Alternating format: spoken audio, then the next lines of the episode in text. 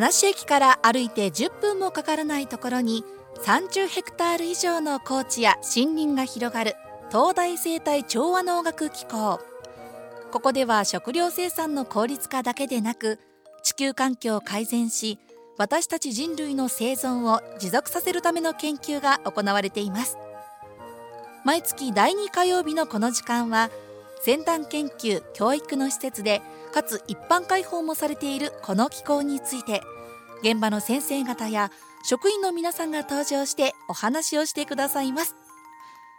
24回目となる今回はゲストに泉健吾さんをお招きしています。泉さんよろしくお願いします。よろしくお願いします。お願いいたします。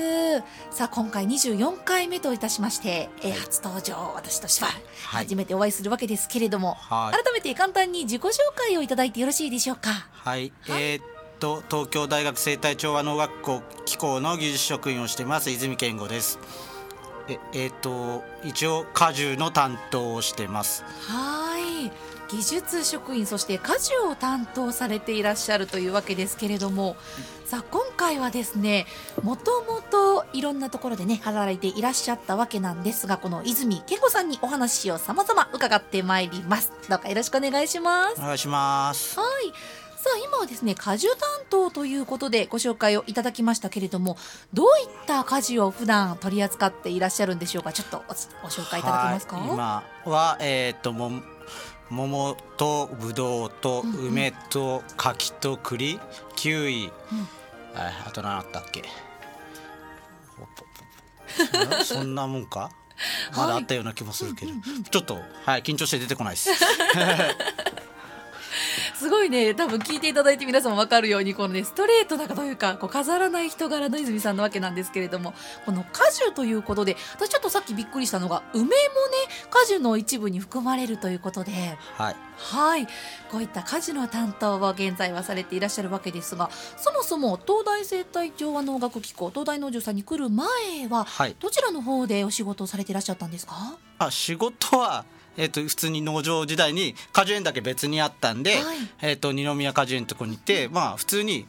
仕事は高校卒業してそのまま東大で働いてる感じですね。なるほど。ということは、結構もう年数としては年数は17年目に入ってんのかな？17年目。多分算数が合ってれば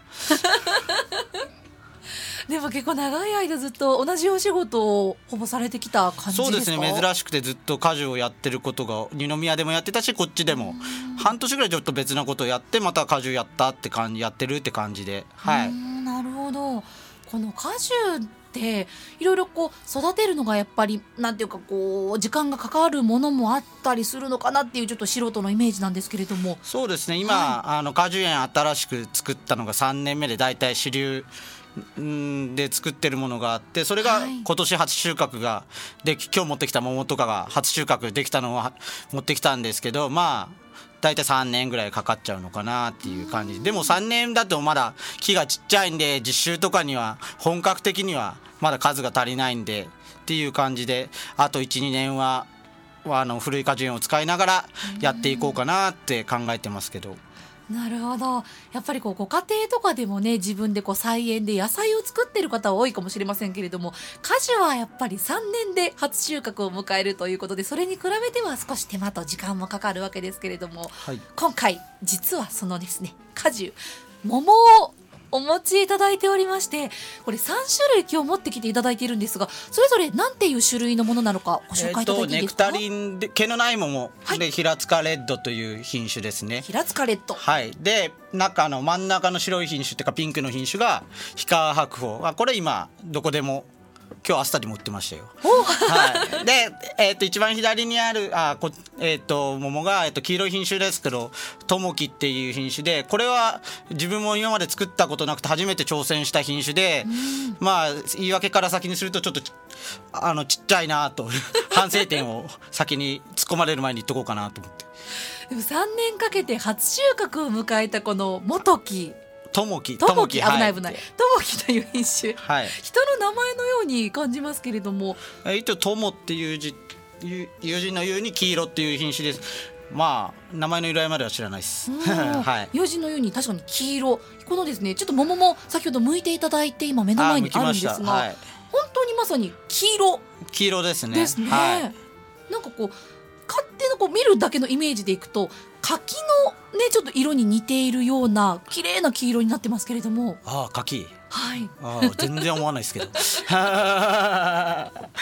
ねパーソナリティのちょっと表現力不足ですけれどもね。でさその今三つお持ちいただいていて、はい。平塚レッドは、はい。あのもう見栄えの皮のね部分がそうですねネクタリンなんで、うんうん。きあの毛のない桃油桃とかあの言われますね通称ね、はいそしてお持ちいただいている真ん中のが、えー、皮川白白鳳鳳はい。よく見るスーパーなどではいまあ売っているタイプ、今出てるのははい氷川白鳳が多いと思います。そして今年初めてなったともきという、はいもう氷川も初めてなんですけど、まあそうっす。あ氷川は前ちょっと作ってたんで大体感覚が分かってたんですけど、うーん。今回そして、まあ、3年目にしてね初めてなった氷川白鳳そしてともきと、はい。3つ持ってきていただいておりまして、はい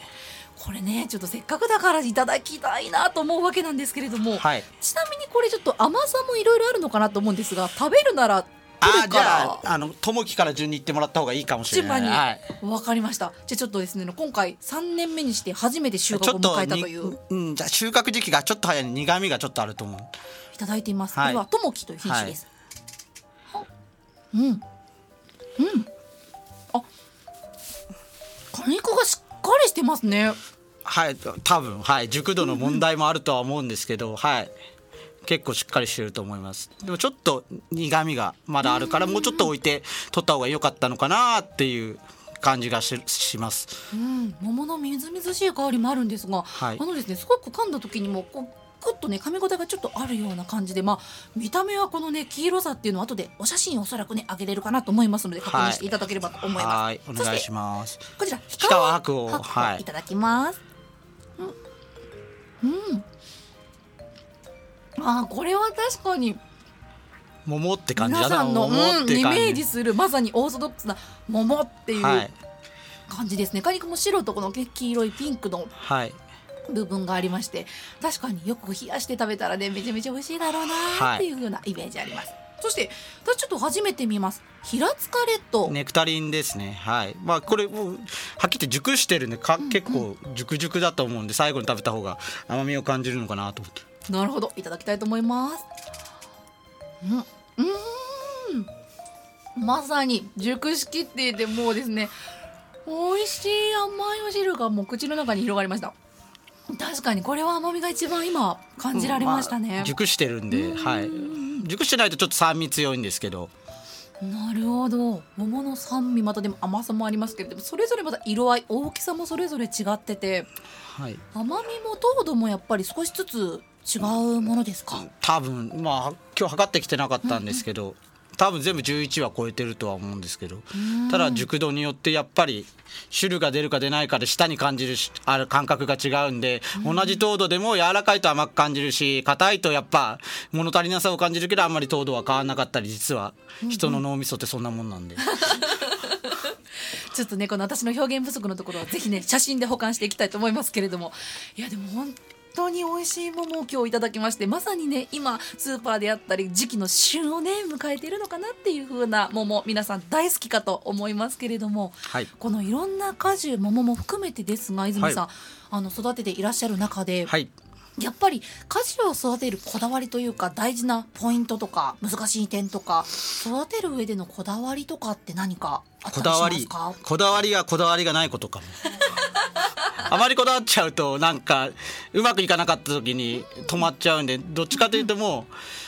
あの戻れないんでなあの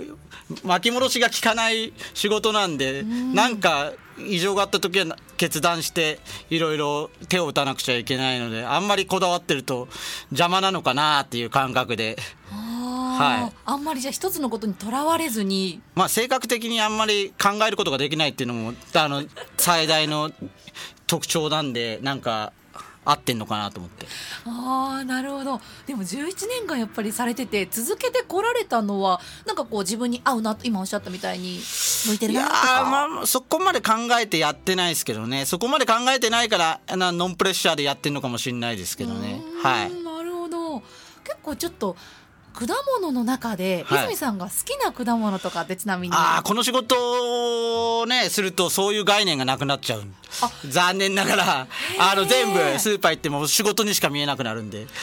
あそうなんですね。あーこれだったら勝ったなみたいな。そんな感じです。あーこれの値段でぐらいで取るんだみたいな感じで。はい。なるなんか好きとか嫌いとかなんかそういう感覚がなくなってくる感じですね。ああやっぱりこうちょっと職業柄とあいうか。れこれは多分自分だけだとみんながそうとは思わないんですけど、はいはい、自分の中ではそんな感じです。うーんやっぱりじゃあちょっとスーパーとか買い物に行ったらこれちょっとこういう感じだなとかこれもちょっとこうこうした方がいいんじゃないかなとか。あこうして込むのいいかなってのはあんまないですけど、ああこのサイズでこんぐらいの色で出すんだみたいなそんな感じで見たりとかはしますけどね。なるほど、まあ基本的にあんまりあのプライベートだからあのあ避けて通ります。避けて？避けて通り果物コーラうん避けて通ります。やっぱり見ちゃうと気にビなっールのところちゃいますか先に行きます。なるほど。ぜひその果樹の、まあ、専門家というか長年お勤めされてますけれどもぜひリスナーの皆様にこの夏おすすめの果物とかこういうのが美味しいよとか果物の美味しい見分け方とかよかったら教えてもらえたらなと思うんですけど。まあとりあえず桃も今シーズンだと思うんで、はい桃はなんなんていうか真っ赤っていうよりはしっかり緑色とかが抜けててうんまあ黄色い桃だったらもうちょっと黄色くなるんですけども地の色っていうんですかき緑がしっかり抜けてるやつがいいとは思いますけど大体スーパーでは隠して売ってあるんで 反対にめくるとまた怒られると思うんでその辺は上から見ながらこう緑がお少ないかなっていうのを見てもらえればっていうもうちゃんとちゃんとキャップしてあるにはそれなりの意味があるんで。あこの白いキャップまあ当然あのまあクッション材っていうのもあるけど、はいそういうところもちょっとお化粧する的なのもあると思うんで、はい、なるほど。ちょっとこれ店員さんに怒られないように。怒られない程度に。まあ当然あの頭の方から熟してくるんであと出荷する時あんまり柔らかいと当然潰れちゃうんでだからちょっと青いまま取ってくることが多いんで桃とかは。はい。そういうところを。まあでも売ってる桃は大体早取りなんで。まああの桃狩りとか行った時はちゃんと根元まで緑色が抜けてるのを取ってもらって食べた方がいいのかなと思いますけど。あと金高い金出しは美味しいもの食べれます。ちょっと身も蓋もないみたいな回答が最後出てきましたけれども。あ高いのはそれなりに理由があるんで。なんかちょうど昨日ですかねテレビ見ていたら今ねちょっと桃のお話だったんですけど。ルビロマン？ぶどうのね。あルビロマン。はい、うん。一番あれ111万。ぐらいのっていう、はいはい一房ねはい。あったりもしましたけれどもね、はい。やっぱりまあ。ちょっと高いものはそれだけのね理由もあったりするのかなっていうのもはい。ありますけれども、はい。皆さんはねスーパーなんかでぜひ買われる時にはそういうのを桃ちょっとねまあ注意してもらってうんうんはい。緑が抜けてる、このポイント見ていただければと思います。はい。はい。あどうしても美味しかったら本当に高いもの買ってくださいなかなかねやっぱり果物の見分け方とかこれが美味しいんじゃないかなと思って買ってみても意外とあまだ甘くなかったななんて結構失敗もねしたりありますから、はい。今日はちょっと泉さんにね美味しい果物の見分け方も教えていただきました。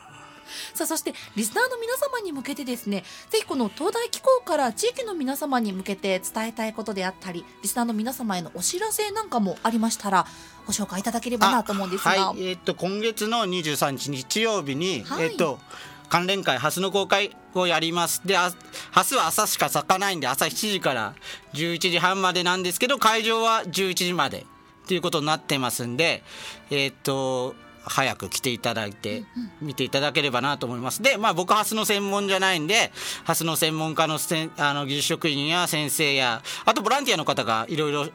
説明してくれるんであの分からないことあったらそこで聞いていただければなと思いますはい7月23日の日曜日ということで、そうですね。はい。初の公開。これは東大農場機構の方で登録している月の微笑みというハスになるということで、まあそれをもう咲いてる見れますっていう感じでいろんな品種があるみたいなんでまあ詳しくは僕わかんないんであの来てもらっていろいろ興味あったら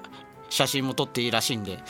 来てくださいって感じで。はいわかりました。ついでにこの東大農場さん行かれた時に、はい。果樹園ってちょっと遠くから見れたりとか。あー果樹園今今っていうか入れないんであの工事中なんで基本的には今門を閉めてる状態なんですけど、まあはい。また、えー、と8月いっ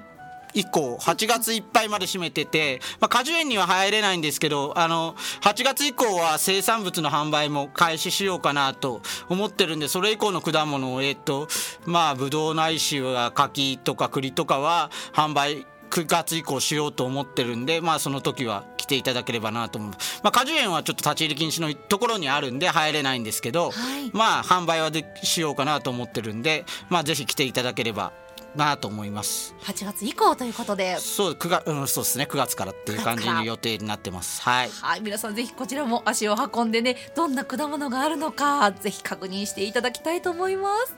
さあそしてお話伺ってまいりましたけれどもそろそろお別れのお時間が近づいてきましたが、はい、最後にですね今日泉さんからリクエストを頂いている曲をかけてお別れしたいかなと思うんですが、はい、ちなみにこの曲。はい。一応今日桃の話するんだろうなと思って、はい、えー、ももクロを選んであとなんか来年以降ナッツも一応果樹なんで、あのナッツ系のお仕事をしそうな雰囲気があるんでして今日は暑いしこの歌いっかなと思ってなかなかベストセレクションだと自分でも思ってるんでまあはい。そんな感じでこの曲選びました、はい、かしこまりました。では最後にこちらのリクエスト曲かけてお別れしたいと思います、はい、改めて今回24回のゲスト様泉健吾さんをお迎えしました。泉さんありがとうございました。ありがとうございました